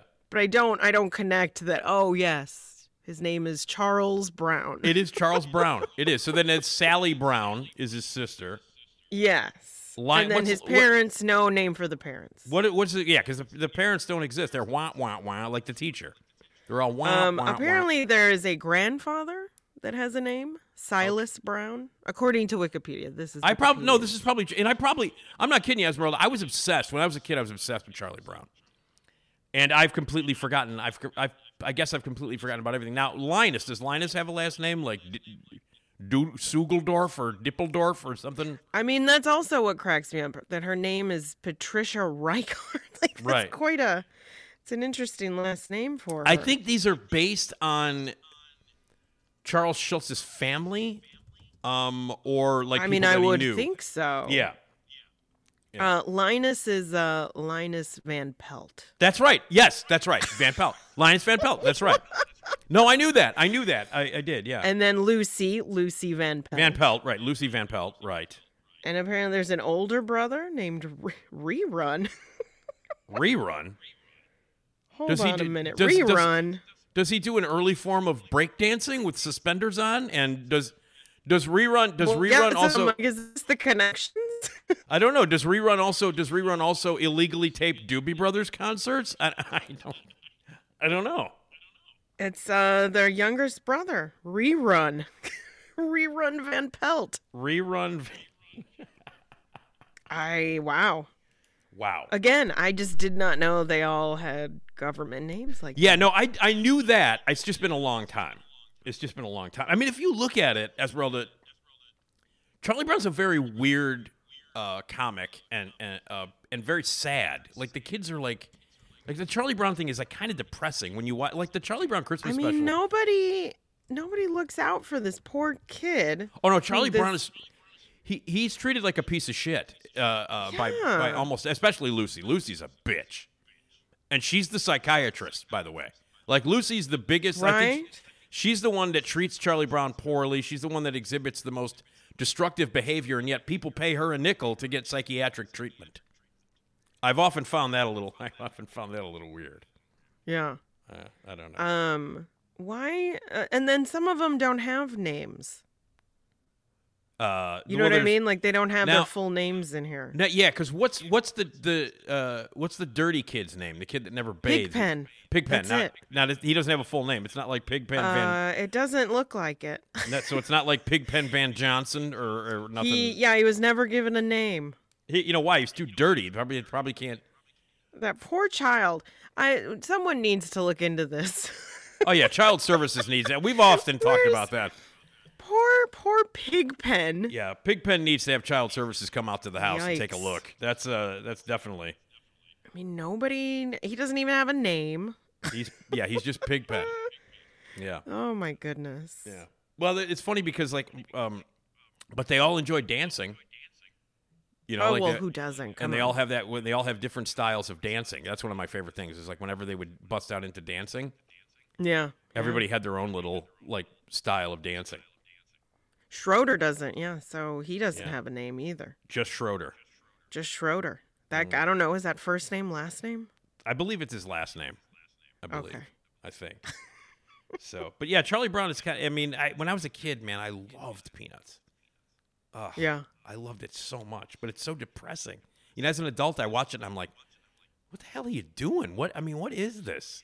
Yeah. Apparently, know- Schroeder is uh, Charlie's best friend Yes, Schroeder is Charlie's best friend. or his closest friend. Right. Um, in this little Wikipedia thing, it said he once angrily denounced Violet for giving Charlie Brown a used Valentine well after Valentine's Day had come and gone. Yeah, now see that sounds Like, normal. why? Why are you doing that to this poor boy? That sounds normal. That's the normal kind of treatment that Charlie Brown receives on That's a daily basis. so basis. mean. Like, why? Yeah. Why are you even giving that to him? Yeah. Yeah, Charlie and Brown he's Charlie those. Brown. It's like he doesn't know any better. He's just like, oh, thank you. It just seems like Charlie Brown at, at some point you you watch all these episodes, or you read all the books or the comics or whatever, and you're like, this is one of these guys that's going to go back and get a shotgun and come back to school and kill everybody. Like after the You treatment. that- I think. I mean, he's quite the doormat. yeah, yeah. Every goddamn time she moves the football, he never learns though. That's the thing. It's like, Yeah. dude, He she's going to move the he football has- again. He has such a trust in people. He does. people, people who have, have wronged him. Yeah, who've completely wronged him. Yeah. Well, clearly, Yeah. clearly, clearly, they need they need their their government names, their last names, because the the the depressing world that they live in. I'm assuming that they're getting food stamps. I'm assuming that they're, you know, like they need the government programs because they're all in bad shape. Right. It's a, it's not a healthy. It, it, this is not. The peanuts world is not a healthy environment for children. Clearly. Right. I mean, child labor. Lucy Yeah. being a therapist. Yeah. yeah. So I don't know. Um, but no, I, but I but I was obsessed with it when I was a kid. But man, you think about it, you go, man. I mean, it's so depressing. You know, and then you got a psychotic dog who sees, you know, who. You oh know, yeah, that dog.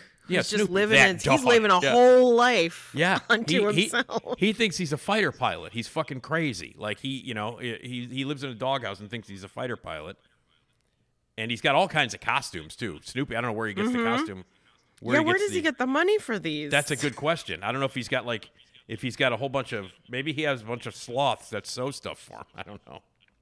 These sloths, man. They get around. Quite a. Yeah, they get around. They're Despite the unsung heroes of. despite despite how slow they are, they get. But according to the movie, they're not very slow.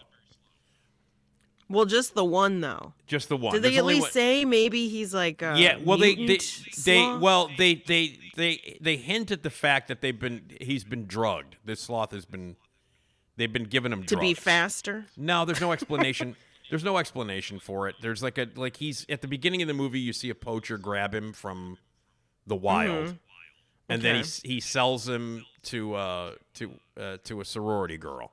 She brings the sloth back to the sorority house. I like how she think that's a great idea. Like, Yeah. yeah, no, no. buy the Trust sloth. me, Esmeralda. We're on a whole nother level of shit with this movie. Like seriously. I mean, I I had to sit through this fucking thing last night. I I, I sat in the theater and I'm like, what am I doing with my life? At one point, I'm just like, seriously, what have I where where where, where what have I accomplished in my life? So then, I, um, I mean, is sitting in a theater. So on what, wait, yeah, so the sloth is just then he's like jealous. Is that what the Well- Because it looks like from the trailer that he's just jealous and very controlling and and kills Well, the people in her life. he now now we've already talked about this. Well, at the Right. at, at, at- actually uh, we you know in, in behind the scenes at uh, Esmeralda we actually haven't because Yes. we haven't recorded that part yet. But um but but the people who are listening to this have already heard me and Erik and Steve talk about it. yeah. But anyway, in reality, a little behind the scenes, I taped that in about an hour. So I'm just letting you know. I'm just letting you know that now. So anyway, um, so no, what happens is the the the he has been mistreated by this poacher. Uh huh. Of course. So and so the poacher brings him back from wherever in the you know the the jungles or whatever. He brings him. Mm-hmm. He gets attacked by an alligator at the beginning of the movie, and then Oh. he then he kills the alligator. The alligator's Oh. dead. So he kills the alligator because he's a crazy sloth, and there's no explanation for Right. that. Well, no, I mean they have, you know, they they have those claws not just for climbing. Right. They will mess you up. They will. So, yeah, accord- I could well, see they that. they mess up a lot it. of. I, I will tell you this: he fucks up a lot of sorority girls in this movie. So, so so so the, the the poacher brings him home, and then this sorority girl meets the poacher at a mall, and the guy says, "Hey, I got a sloth. Would you like it?" Hey, I got a sloth. Well, I'm cutting it Yeah. down a little bit. I'm, I'm, No, I'm, I'm, right, I'm making right, it a little. I'm making it a little simplified because you know it's such a Yeah. complicated plot. Of course. So she goes over to the fucker's house, this poacher who's been mistreating all the animals that he's poached, including the Of course. sloth. Well, yeah, And then and then I the would, sloth yeah. well the sloth kills his ass, okay? So the Oh, sloth well, you know, he's been wrong. Yeah, exactly. No, no, no, it makes sense. This you know, so the sloth is like, "Well, you fucking, you know, he's traumatized by the poacher." Mm-hmm, mm-hmm. And then the poacher, when he was on the phone with the God, I can't believe I'm going to this all the detail on this. But the poacher's on the phone with the sorority girl. Is like, I have you have to give him this medication. It uh, it helps him. Okay. So so she's like, okay. So when she goes to the poacher's house, the poacher's not there, but the sloth is running loose. So she decides it's a good idea to just take the sloth anyway, and she picks up the pills off the table and takes them with. and then brings the sloth back to the sorority house during election week. It's going to be there's a big election, Right. and she's running for So, yeah. president of the sorority against the the very popular bitch uh, uh, in the sorority. Of course, yeah. And that's the conflict. It's like good girl wants to be president of sorority, bad girl wants to be president of sorority, and there's a goddamn sloth who's going to probably kill all the girls in the sorority because Mm. Okay. he thinks everybody is the poacher. I guess that's his motivation. Well, just to, if anyone's truly frightened of sloths, Yeah, uh, they are not a threat right, to humans, right. um, but provoked, they can be dangerous. And this this guy is provoked at the beginning. Uh, apparently, He's- sloth bites are nasty and can Mm. can become infected easily. So just keep that in mind. Make sure you got some plenty of Bactine. Just keep the Bactine. Right. If you got Yeah, Bactine, spray- and, spray it down. Bactine and mercurochrome and and some aspirin Mm-hmm. And some aspirin, you're fine to own a sloth. It's no big deal. Right. Yeah. But just Well- keep in mind they are very sensitive. Apparently, Okay. Well, I will say they don't this. like to be touched because of the perfumes and lotions that we wear. I see. Okay. Well, So they, they- didn't. You know what? None, none of these idiots at this uh, sorority house followed any of these fucking rules. So that's one of the reasons why Well, of course. there was an entire murder rampage by a sloth in this in this sorority house. Wow. And and, and also, Esmeralda, uh, you've seen the trailer, right? Mm-hmm. The puppetry uh, in this movie is fucking horrendous. Like it's not yeah, even. he looks like, he has a little like mullet going. He does. Like They- they- slicked back. They've hair. added that to make him look funny, so they've added like the long, slicked back hair, and Yeah. they they added a voice. So he goes, "Hey, He Oh, does that. does he? Oh, yeah, wow. yeah, yeah, yeah. Okay. No, I mean, Esmeralda, this movie is bad on biblical levels. You know what I mean? Like this is this is really unbelievable, and it's not even funny. Like it it it it doesn't realize that it's a comedy until about f- when there's 15 minutes left, and then they throw in funny stuff. Mm. The rest of it is like the rest of it is it's not really a movie about a sloth for about the first hour. Yeah. It's yeah. not really a movie about a sloth. It's about uh, the the politics between a bunch of surfacey bitches in a sorority who want more Oh. likes and shares on on social media than they do anything else. That's what the whole movie's about. And then there happens to be a Oh. sloth. Then there's a sloth. There's one. there happens to be a. s- yeah, that's it. That's that's it. And, and oh, I, I- all right. Well, yeah. So anyway, uh, I would not recommend seeing Slotherhouse. and you will go more in depth. I, I, we, no, we did. we already uh, went more in depth. Oh, right, right, right. Yeah, we already did. People already heard this. So right now, people are like, "Why the fuck are you repeating this?" Because you just said this 25 minutes Because ago. Because I wasn't in the conversation. That's right. Because Esmeralda, I'm doing it for Esmeralda. Because Esmeralda rules. God damn it. So um, anyway, hey, uh, hey, remember when we had a, a magic megaphone? Uh, I guess it was Mm-hmm. last last week. Yes. uh, Did they respond? Well, we have a we have Jim. Our friend Jim likes to do music uh, bits with us. Yeah. Us. Well, I don't know if you remember, but someone wanted me to say "Don't Get Me Wrong." You know the song by the Pretenders, Sure. and I said "Don't, don't get me this. wrong" into the into the megaphone. Oh, I don't remember that. Well, Jim Jim turned it into a song. So here's, here's Oh, nice. Jim does Jim has a lot of free time. I'm guessing. He, Jim's an old friend. Jim Liskowski. He's a movie critic. He runs, by the way, he runs a uh, podcast network called uh, Now Playing. Um, now playing a podcast network Yeah. where he's he's got a couple Nice. of podcasts and Erik Childress has a couple of podcasts there and all that stuff.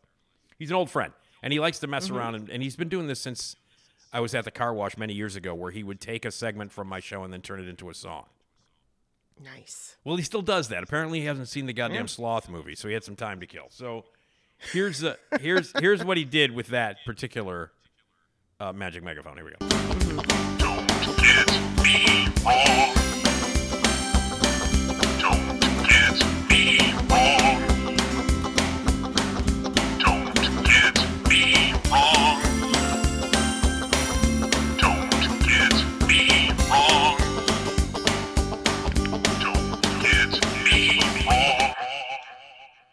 So oh the- wow. yeah, pretty. You know, between this one and the Michael McDonald one you sang, you're you're gathering Yeah. up uh, enough Yeah. to do an album. I got an album. Yeah, that's all, that's all Jim. Jim put those together.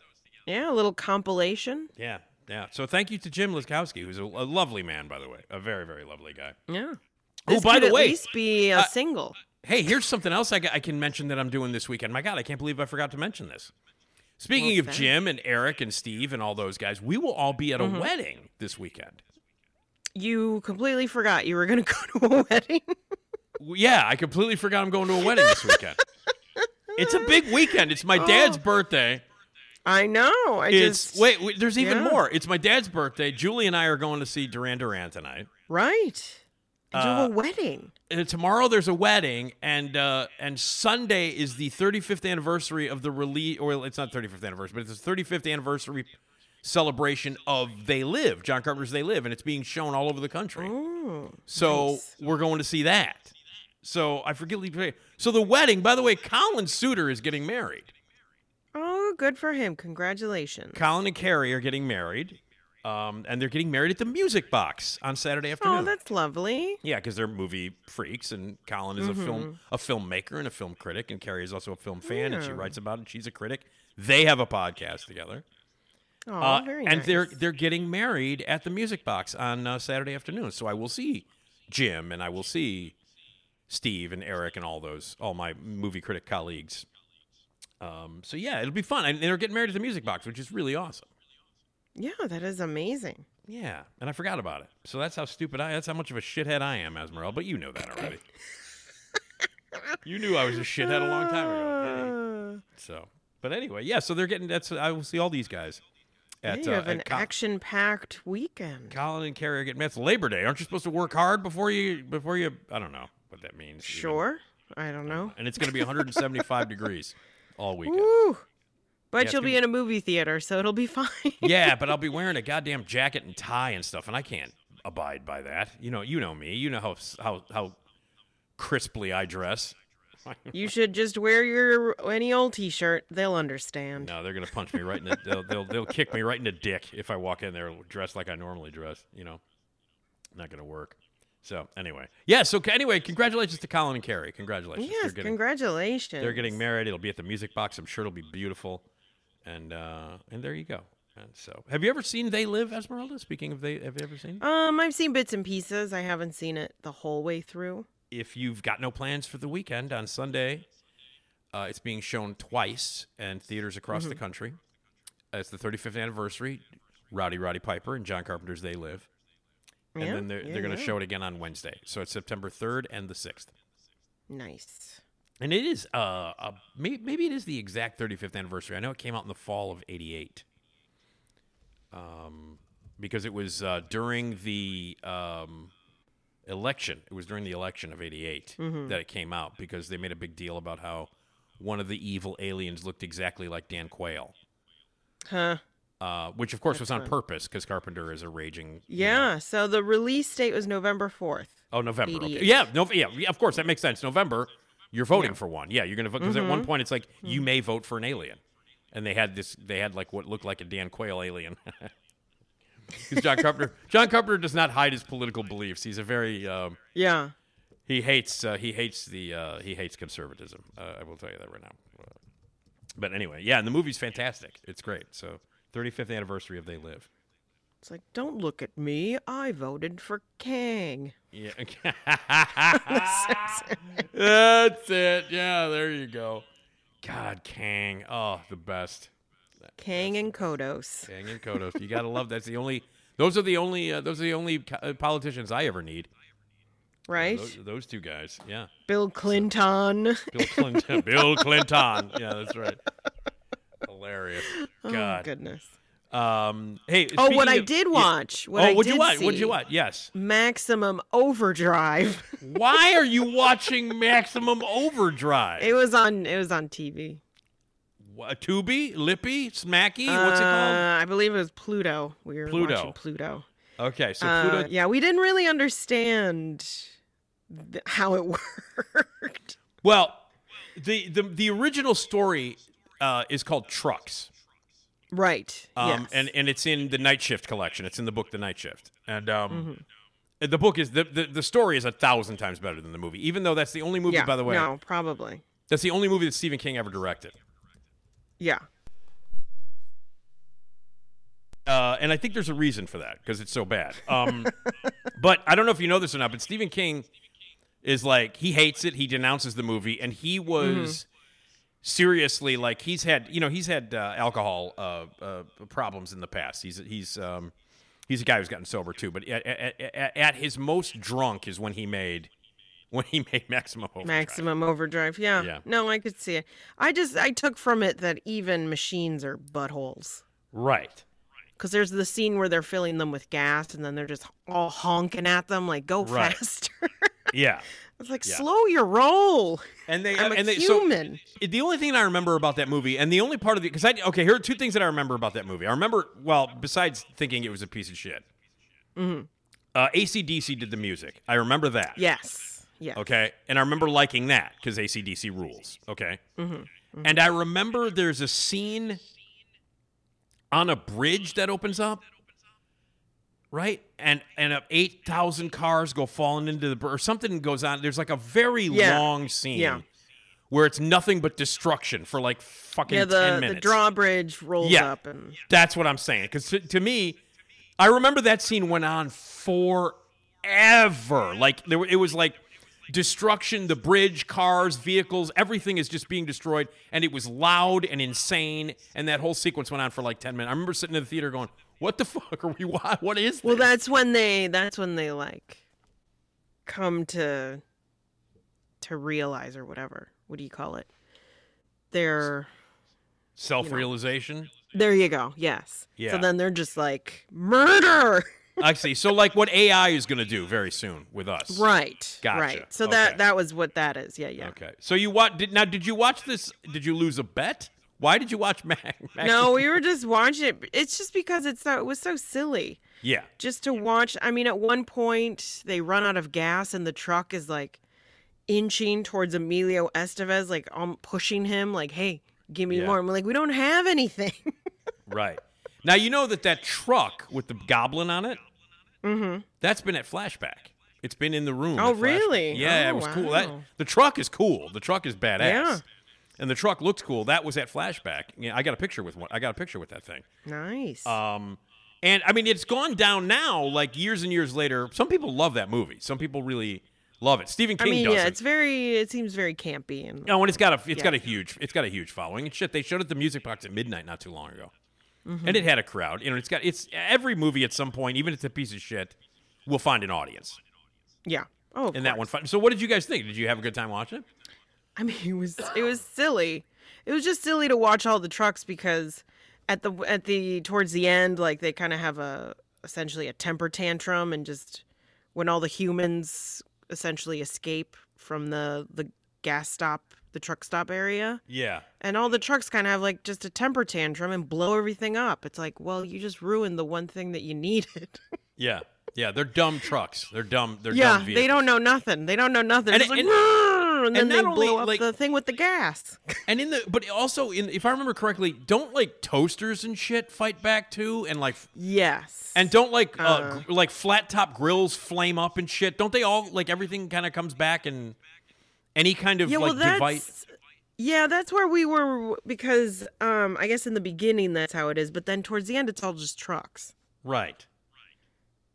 So Okay, we would I- you would have thought that maybe the other ones would have gotten in on the action towards the end, but no. But Yeah. yes, you are correct. Okay. A, I remember a bunch I- of it's not just mm, trucks. It's not just trucks. No.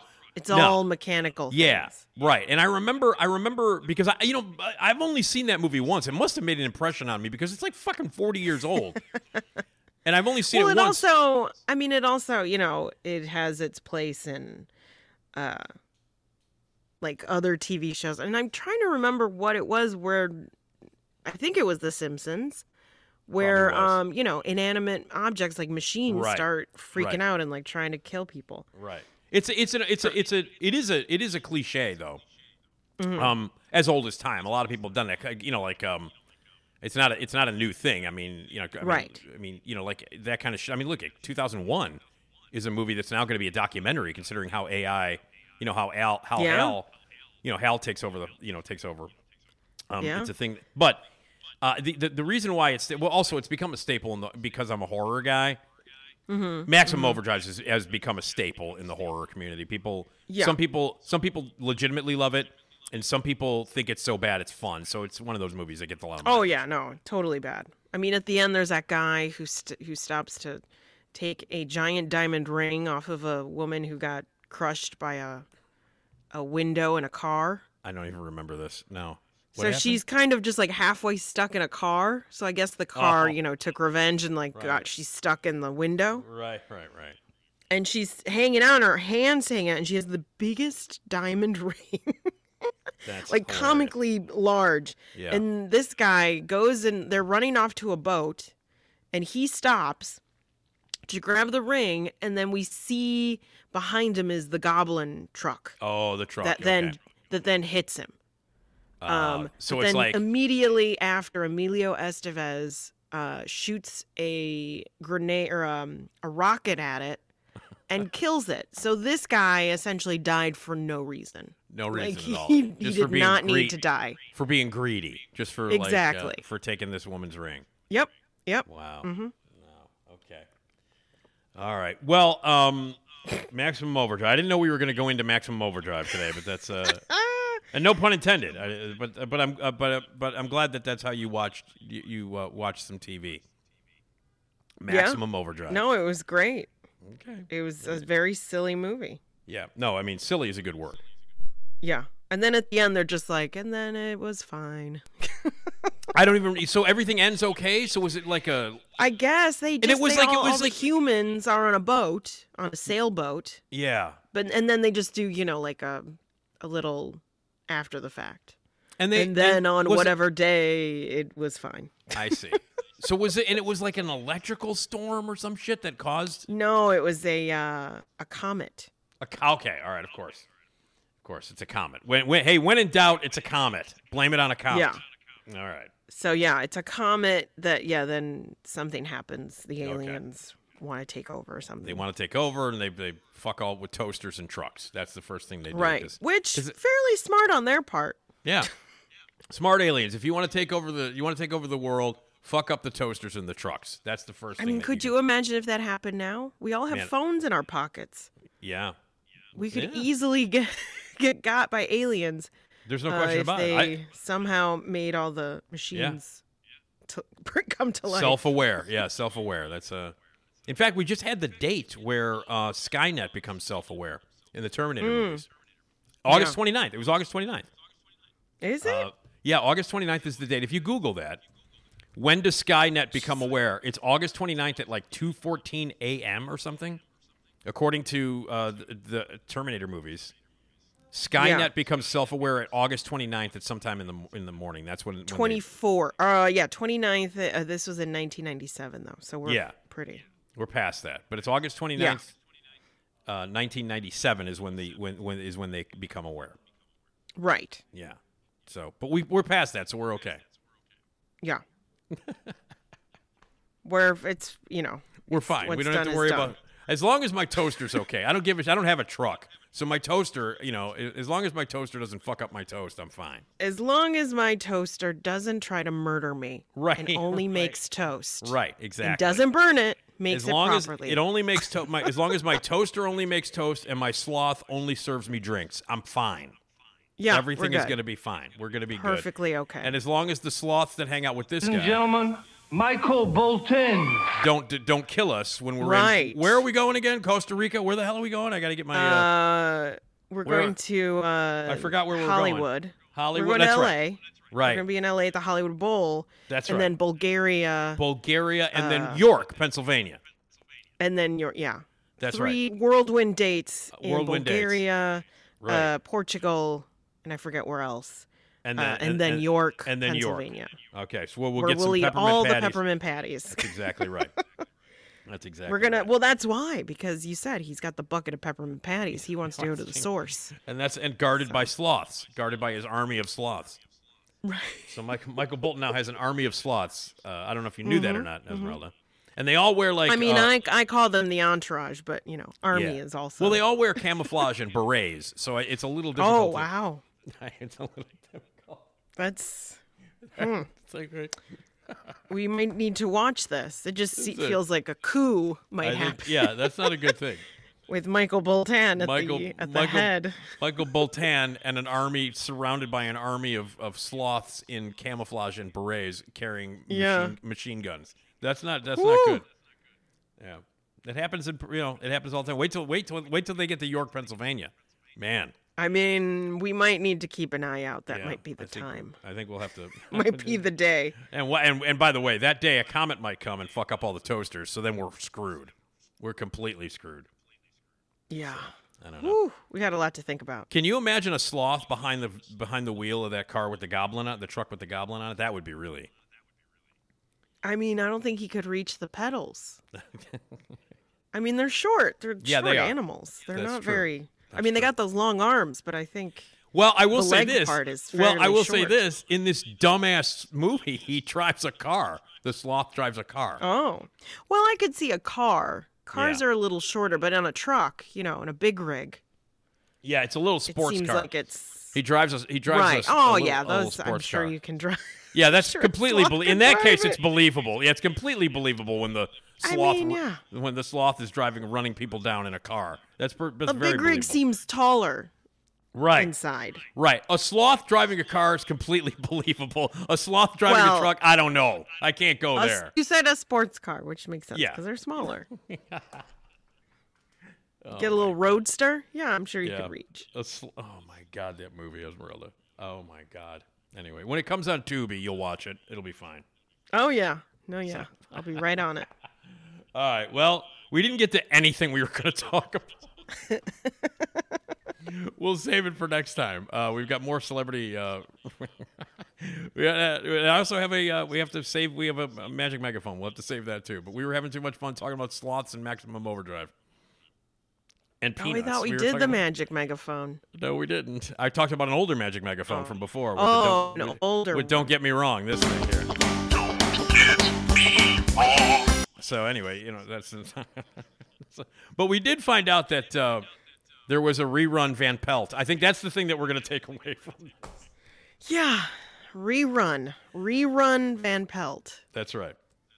That's right. I don't know if that's a family name, but Well, yeah, I don't know where rerun comes from. I have no idea. And that he he, he likes to illegally tape Doobie Brothers concerts uh, right after he gets out of school. And the Doobie Brothers, oddly, when you listen to the Doobie Brothers in the Peanuts Land, it sounds like wah wah wah wah wah. That's what it sounds like. So anyway, apparently that may not be his real name, FYI.